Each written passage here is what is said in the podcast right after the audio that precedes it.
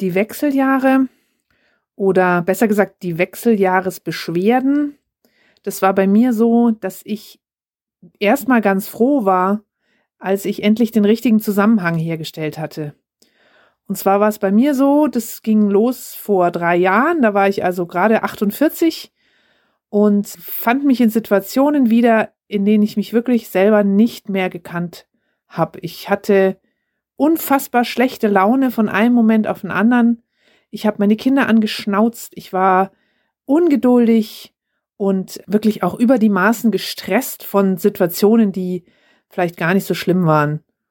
Und dann gab es einen Morgen, an dem ich etwas in Hektik in einen Zug eingestiegen bin und auf einmal war mir furchtbar heiß und dann kam mir auf einmal so der Gedanke, ja Mensch, das sind natürlich die Wechseljahre und das hat für mich erstmal ein bisschen leichter gemacht, weil das dadurch nicht mehr so unerklärlich war für mich.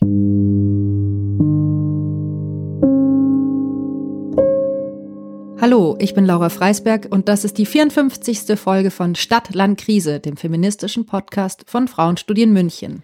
Ich bin Barbara Streidel und in dieser Episode geht es um das, in dem ich auch, so wie die Susi, meine Freundin, die haben wir gerade eben gehört, wir stecken da beide drin. Es geht um die Wechseljahre. Das ist die Zeit im Leben, jeder Frau, würde ich mal so meinen, in der umgebaut wird, nochmal alles umgebaut wird. Meistens ist das die Zeit zwischen 40 und Mitte 50.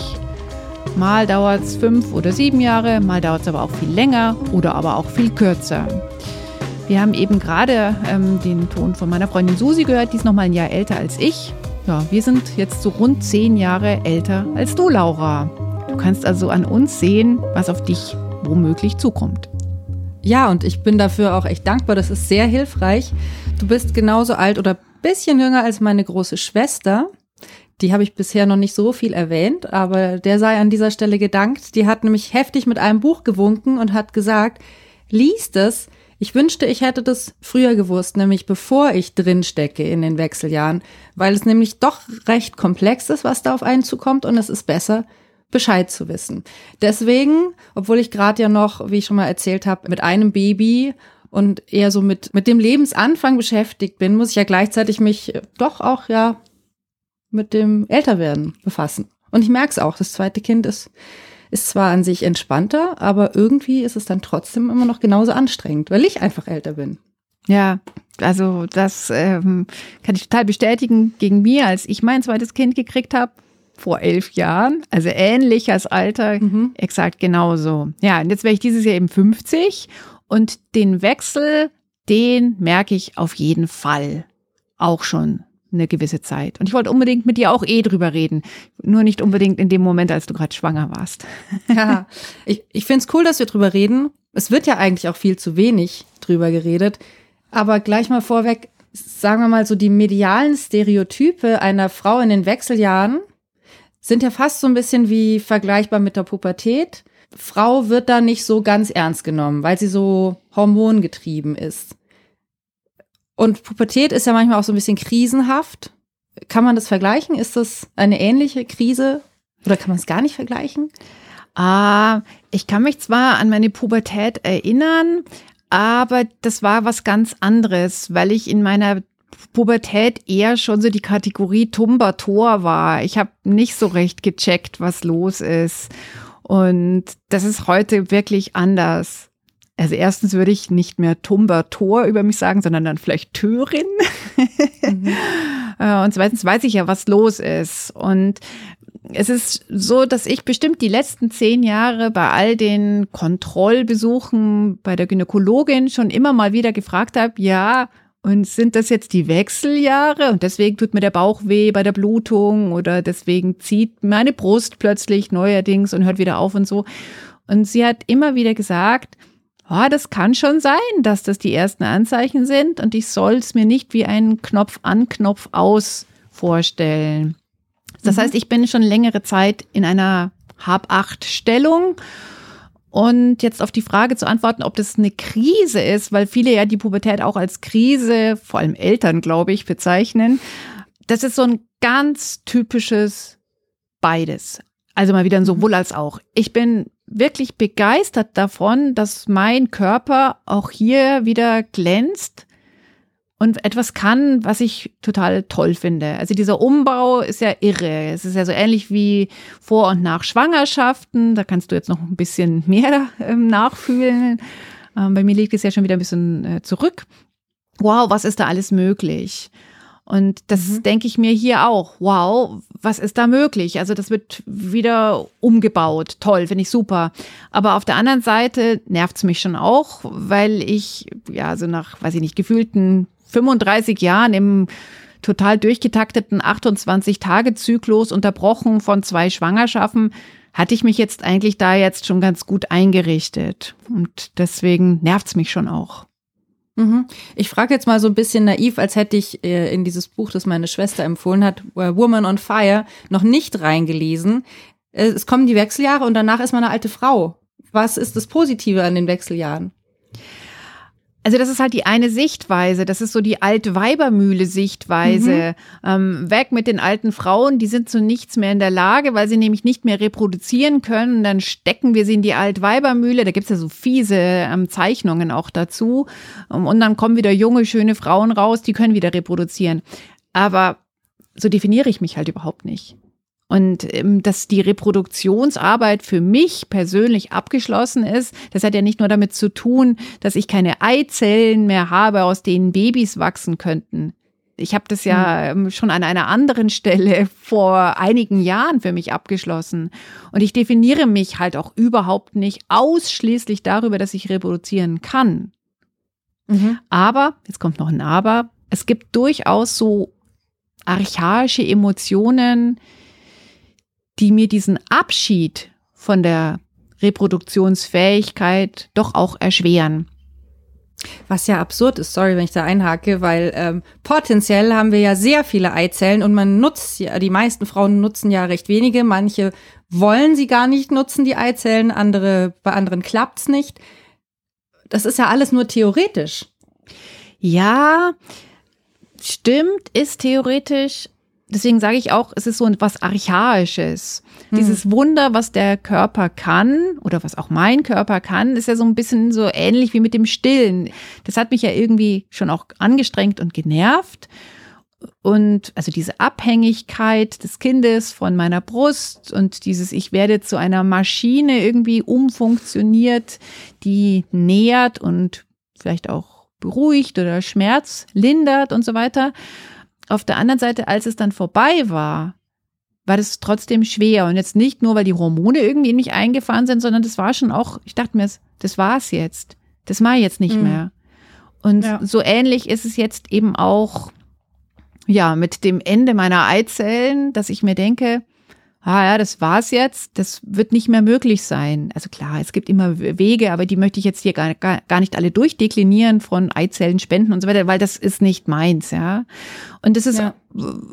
das ist seltsam und das ist, ja, so ein, so, es ist wirklich wie so ein Abschied nehmen. Mhm. Und das, das war etwas, was ich nicht habe kommen sehen, aber das ist so ähnlich eben wie in Bezug auf Stillen oder Gebären. Da waren ja auch allerlei Gefühle oder Gedanken, die ich jetzt auch nicht alle habe kommen sehen. Ich möchte jetzt mal wissen, auch wieder aus der Situation der Jüngeren, was merkst du denn schon? Mhm. Wie, wie sehr bist du dieses Klischee? Ich habe ganz krass im vergangenen äh, Sommer, plötzlich war ich nicht mehr ich selbst, weil mir nachts so heiß war. Und das ist eine ganz merkwürdige Hitze gewesen, weil man die von außen nicht hat spüren können. Also ich habe natürlich dann schon meinen Mann gefragt, sag mal, mir ist so heiß, vor allem auf dem Bauch, leg mal die Hand drauf, spürst du das? Und er so, nee, du bist so wie immer. Aber ich hatte mhm. innerlich das Gefühl, ich verbrenne. Und das waren sechs Wochen, also von August bis Mitte September. Und dann war es vorbei. Und das war wirklich eingeschaltet mhm. und wieder ausgeschaltet. Jetzt äh, muss man noch dazu oder möchte ich noch dazu sagen, ich bin echt eine, eine Friertante. Also nicht mhm. nur, dass ich äh, lieber gerne Ganzkörper-Badeanzüge an, anhabe, ich habe keine Sommerdecke. Ich habe immer eine Schlafanzughose und ein langes Nachthemd an und so. Und das heißt, das war ich überhaupt nicht. Ich war das einfach nicht mehr. Ich kannte mich nicht wieder. Und das ist dann im letzten Sommer weg gewesen. In der Zeit hatte ich auch keine Blutung. Also das mhm. heißt, ich hätte so zwei, drei Zyklen waren einfach nicht mehr da und dann kam die Blutung aber wieder und dann dachte ich mir, ah. ja Mai, vielleicht war das ja auch irgendwas mhm. anderes, keine Ahnung, eine Auswirkung von der Impfung oder sonst irgendwie sowas. So, und dann ist es aber in diesem Sommer, also fast zeitgleich, genauso wiedergekommen. Diesmal fing es im Juli an und endete dann im August, aber es war genau dasselbe. Und das ist dann schon sehr seltsam gewesen. Spannend. Und hast du eine Erklärung dafür? Ich habe keine Erklärung dafür. Ich habe mhm. natürlich mhm. dann schon auch beim Check sowohl mit der Gynäkologin als auch mit der Hausärztin darüber gesprochen. Die Hausärztin hat gemeint, ja, ja, kenne ich, bin zwei Jahre älter als sie, genauso. Und die hat dann auch noch mich gefragt, ob da meine Haut so brennt. Und ich so, ja, ähm, das tut sie ganz oft. Und dann hat sie gemeint, ja, das sind die Schweißränder, die man dann doch irgendwie hat. Also was ich auch irgendwie ganz äh, strange fand. Mhm. Die hat dann auch ein 24-Stunden-EKG gemacht, einfach damit man mal ausschließen konnte, ob noch irgendwas anderes gewesen ist. Aber es, es war einfach nichts anderes. Das war einfach alles. Und ähm, die Gynäkologin hat auch gemeint, ja, also willkommen, das ist gut möglich und ich soll es einfach beobachten. Also sie haben dann auch das, die typischen Vorsorgeuntersuchungen gemacht und es ist alles in Ordnung. Die Gynäkologin hat auf dem Ultraschall auch gesehen, dass da durchaus noch ein paar Eilzellen da sind. Das heißt, sie hat gemeint, die werden auf jeden Fall noch abgeblutet werden. Das ist ja immer so der Fachterminus. Ja, spannend. Aber dann lass uns doch mal erklären, warum diese paar Eizellen eventuell noch wichtig sind und wie das alles zusammenhängt. Dr. Sheila Delis, die erklärt, dass äh, drei Hormone wichtig sind und äh, damit man sich's merken kann, vergleicht sich so mit den drei Engeln für Charlie. Für all jene, die den Film damals gesehen haben oder zumindest die Schauspielerinnen kennen. Östrogen, das kuschelige weibliche Hormon, das ist Drew Barrymore. Progesteron, das sportliche ist Cameron Diaz, die gute Laune Girl. Und die taffe, Lucy Lou, die steht für das Testosteron. Die drei Hormone sind wichtig und die müssen im richtigen Verhältnis zueinander stehen, damit alles rund läuft. Und zum Beispiel Progesteron kann wiederum nur entstehen, wenn da ein Ei gesprungen ist, also zumindest in der Menge, wie man sie braucht. Deswegen sind die paar Eier, die deine Frauenärztin da gesehen hat, wichtig, damit du das gute Laune Fitnesshormon Progesteron hast. So, das ist jetzt meine laienhafte Erklärung, keine Garantie für gar nichts.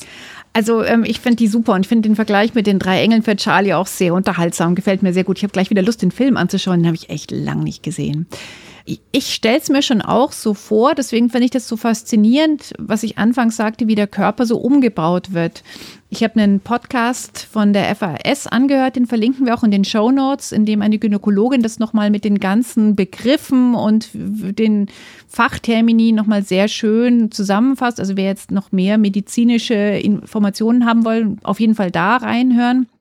Und die weist eben halt auch darauf hin, dass die ganzen Hormontätigkeiten einfach mit den Eizellen zusammenhängen. Also manche Hormone wohl an der Hülle der Eizellen ist und so weiter. Und das heißt ganz klar, wenn die nicht mehr da sind und eben, das hatten wir ja schon, der Vorrat an Eizellen ist begrenzt, ja, dann gibt's diese Hormontätigkeit auch nicht mehr und deswegen muss eben umgebaut werden. Dieser Umbau der passiert, als würde der Körper erschrecken, oh je, wir haben zu wenig von dem oder jenem Hormon und dann rauscht wirklich ein Tsunami durch den weiblichen Körper. Wenn ich mich recht erinnere, hat sie das so gesagt und das ist eine Empfindung, die ich auch habe. Das heißt, Blutung ist so krass, als würde mir echtes Blut zwischen den Beinen rauslaufen. Ich bin gestern U-Bahn gefahren, trotz dicker Binde und Tampon ich habe echt Angst gehabt, dass ich eine Blutpfütze in der U-Bahn hinterlasse. Oh und das habe ich echt. ich ziehe schon immer Röcke an, dann in diesen Tagen, damit es halt irgendwie besser sitzt und ich nicht einen Fleck in der Hose habe. Aber das ist echt krass. Und ich bin gerade noch nach Hause gekommen. Und das ist, also es ist wirklich ein Tsunami. Das, und das ist halt ein krasser, krasser, krasser Tag.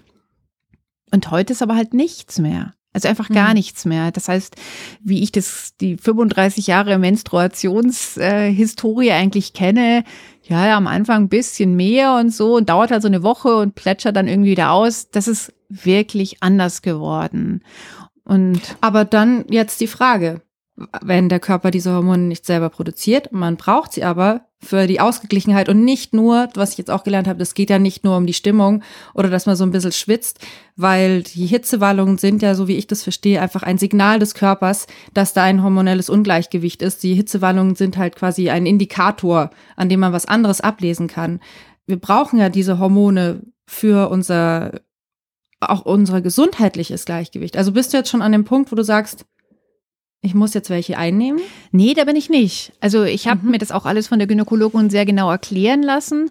Aber ich bin so, dass ich immer noch in so einem mich sehr selbst genau beobachten Status bin und immer noch das Gefühl habe, es ist alles noch in Ordnung mit mir. Also ich bin nicht so, dass ich denke, das geht so nicht weiter.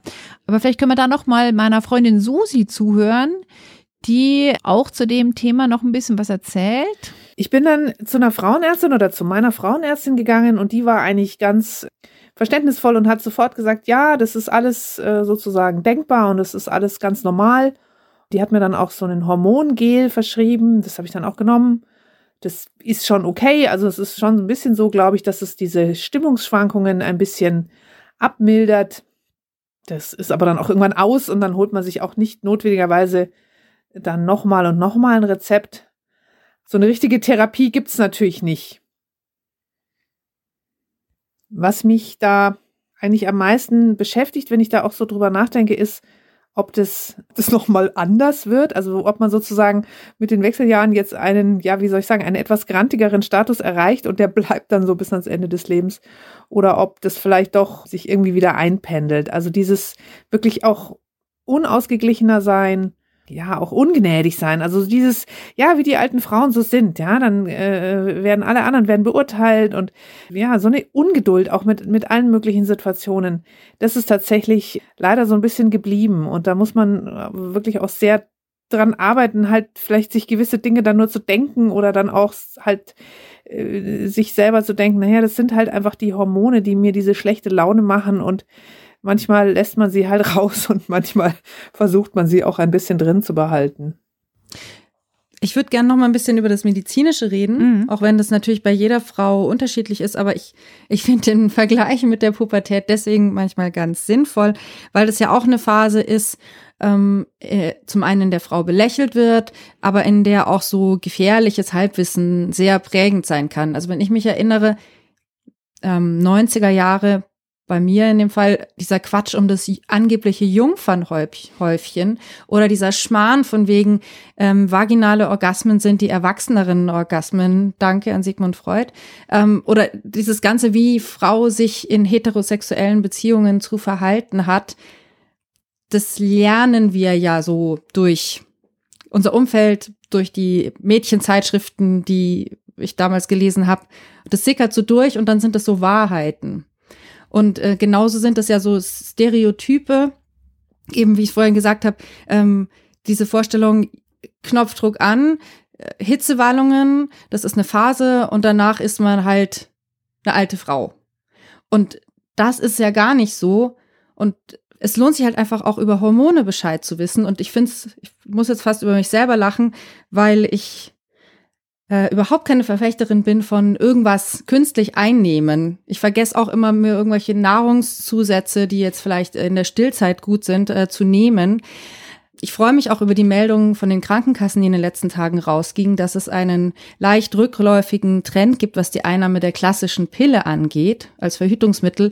Da wird nämlich schon immer mehr jungen Frauen bewusst, dass das nicht einfach so Smarties sind, die sie schlucken können, sondern dass das krass in den Hormonhaushalt eingreift und Nebenwirkungen haben kann. Und ich kann mich aber noch erinnern, in meiner Jugend war das so, ja, die Pille ist das Tollste und das Sicherste und außerdem macht sie eine schöne Haut, weil also Pickel muss nicht sein, dann nimm halt die Pille.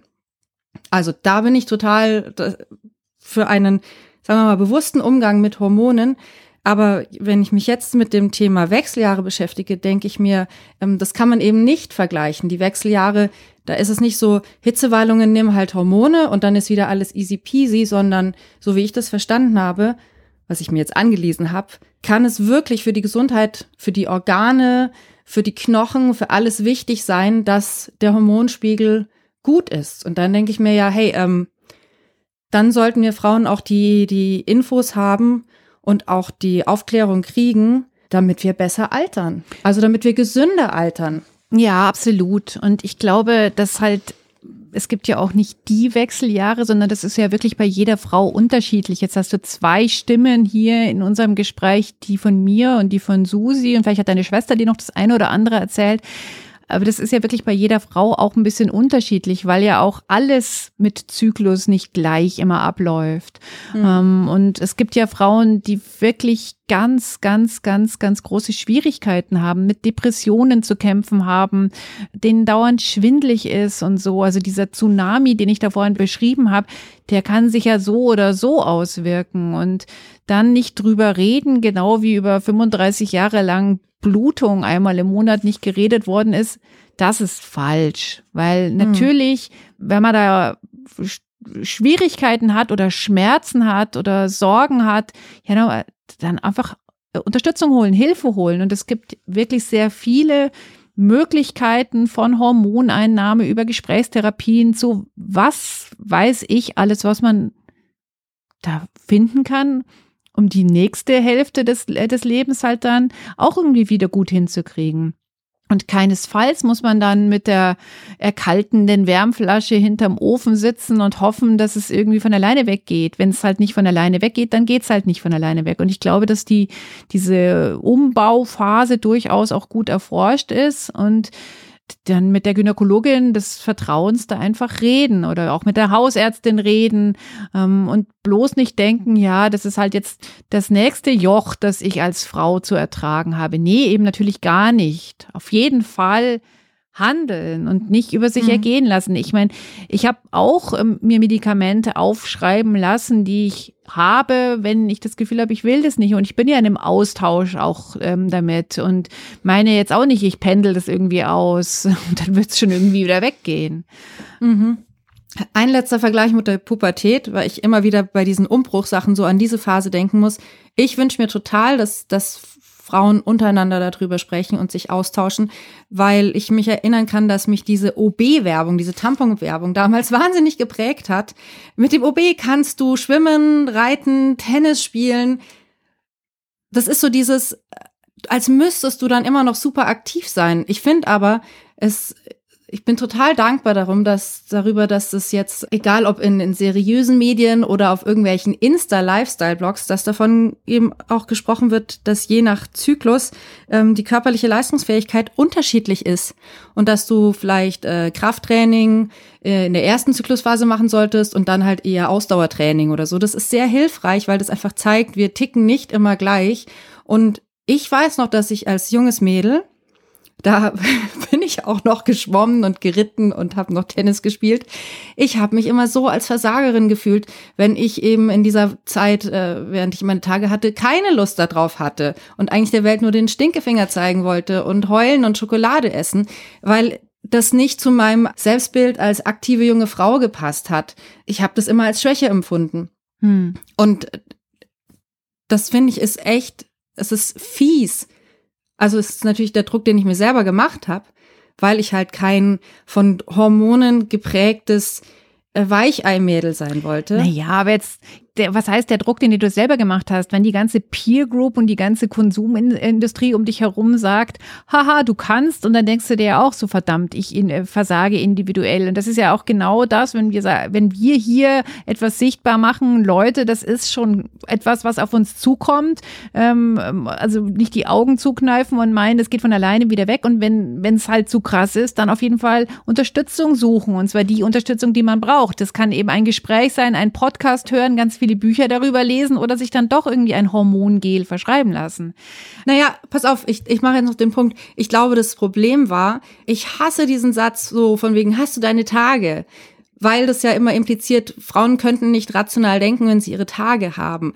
Gleichzeitig muss man sagen, ja, Hormone knallen voll rein. Merke ich ja jetzt auch mit Schwangerschaft und, und, und die Zeit danach. Die ist ja auch nicht ohne hormonell gesehen. Vielleicht ist es ja generell auch ein seltsames patriarchales Ideal, der, der Mann, der immer gleich stark und gleich gut gelaunt und gleich motiviert ist. Und vielleicht müssen, muss ich auch von diesem Leistungsdenken da wegkommen. Naja, aber ein patriarchales Modell ist natürlich auch die Altweibermühle, Geld. Und wenn du äh, nicht mehr reproduzierfähig bist, dann brauchen wir dich auch nicht mehr. Und eine Emanzipation davon und zeitgleich auch zu sagen, hey, und ich bin nicht jeden Tag gleich und gerade ist es eher ein bisschen schwierig, das kostet Kraft und es ist mhm. anstrengend, vor allem wenn uns doch siehe OB-Werbung etwas ganz anderes aufoktroyiert wird. Ja, es ist mir im Serienstreaming in den letzten Jahren an zwei Stellen aufgefallen, dass zwei starke Frauenfiguren durchaus den hormonellen Wechsel abgebildet haben. Und zwar mhm. die eine war die Claire Underwood in House of Cards, die, ich weiß es gar nicht in welcher Staffel, aber die stand dann ganz oft im Weißen Haus vorm Kühlschrank und hat sich Luft zugefächelt. Also hat die Kühlschranktür aufgemacht und sich Luft zugefächelt. Die hat aber da gar nicht groß drüber geredet, aber es ist relativ klar gewesen, für was das steht, ja. Mhm. Ähm, und die andere, da wurde aber auch sehr viel darüber geredet, ist die Birgitte Sörensen in der letzten Staffel von Borgen, die ist ja auch ähm, Spitzenpolitikerin in Dänemark. Ähm, und die hat ähm, dann mit ihrem unmittelbaren Team, was zwei Männer auch sind, abgesprochen. Erstens, dass sie immer Blusen zum Wechseln da hat, weil sie halt so schwitzt, mhm. ja. Mhm. Ähm, und dass die ihr Signale geben, wenn sie so austickt, wenn sie halt so sauer wird. Und dass es mhm. natürlich in der politischen Debatte auch nicht gut ist, dass sie halt da so durchdreht. ja ja, ja. Und die, also auch diese Anstrengung, was das ist, die ist dann halt auch wahnsinnig erschöpft und zum Teil und nicht nur, weil der Job so anstrengend ist. Also ähm, die Lesart äh, finde ich sehr, sehr toll, wie das gemacht worden ist. Und das hat mir sehr, sehr gut gefallen. Ich habe jetzt gelacht, aber gleichzeitig hoffe ich, ich habe beides noch nicht gesehen, aber ich hoffe, dass äh, sie eben dann nicht nur lächerlich dargestellt nee, werden, überhaupt sondern nicht. dass das, ist eine, ja. das, sind, das sind große Frauen, sind ja starke Frauen und äh, die sind mhm. überhaupt, sondern die zeigen eine Facette, die eben vorher nicht sichtbar gewesen ist.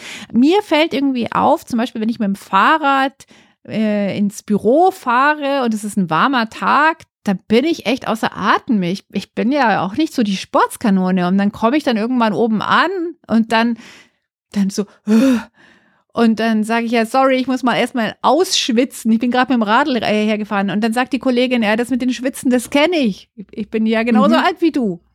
Und ich denke mhm. mir, ah, plötzlich ist da so eine Tür auf. Dabei schwitze ich ja. ja jetzt gar nicht, weil ich Hitzewallungen habe oder so, sondern weil ich den Berg mit dem Radl raufgefahren bin oder so. Das heißt, ich finde so, diese Türen müssen wir öffnen. Ah ja, übrigens, Frauen schwitzen auch, nicht nur in den Wechseljahren. Ja, da, da, da, auch an allen möglichen Stellen. um, ähm, ja.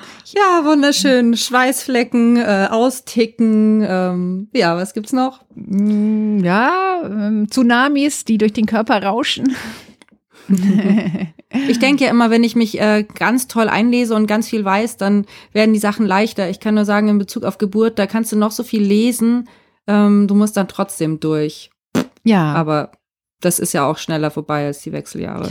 Ähm, in der äh, Regel, auf jeden Fall.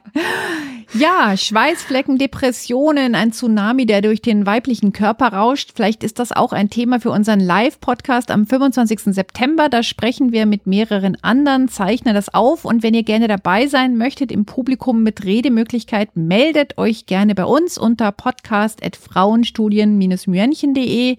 Wie sprechen wir über unsere Welt? Warum sagen wir Alleinerziehende und nicht Single Mom, Flüchtlinge und nicht Schutzbedürftige?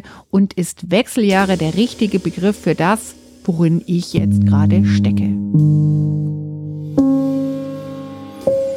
Ja, und noch ein Veranstaltungshinweis haben wir in Sachen Mein Bauch gehört mir, das Recht auf Schwangerschaftsabbruch. Am 1. Oktober wird in München im neuen Maxim der Film Wie wir wollen gezeigt und anschließend gibt es noch eine Podiumsdiskussion mit den Filmemacherinnen. Eine davon, Sarah Dutch, hat uns von ihrer Dokumentation Wie wir wollen erzählt. In dem Film geht es hauptsächlich um das Thema Zugang zum Schwangerschaftsabbruch in Deutschland, heute aber auch in historischen Perspektive. Und das Ganze haben wir in einem Rahmen der reproduktiven Gerechtigkeit eingebettet. Das mhm. heißt, wir gucken uns auch an, also solche Fragen wie welche Eltern, welche Kinder sind erwünscht in Deutschland. Das ist ein Dokumentarfilm und es gibt so drei Erzähllinien sozusagen. Einerseits haben wir Erfahrungsberichte. Wir haben mehr als 50 Erfahrungsberichte gesammelt, die über den Film auch zu sehen sind. Dann haben wir sogenannten themenspezifischen Interviews. Da kommen Expertinnen, Ärztinnen und Ärzte, Menschen, die in der Beratungsstelle arbeiten, Aktivistinnen zum Wort und erzählen ein bisschen was auch zu dem Kontext. Und dann haben wir einen Chor, der sich aus der Flinter-Personen zusammensetzt, also Frauen, Lesben, bin ja und Transpersonen. Dieser Chor bildet so ein bisschen der rote Faden des Films und führt durch den Film und gibt ein bisschen Kontext zu manchen Themen, aber bringt auch Stimmen in den Film, die sonst nicht zu Wort kommen.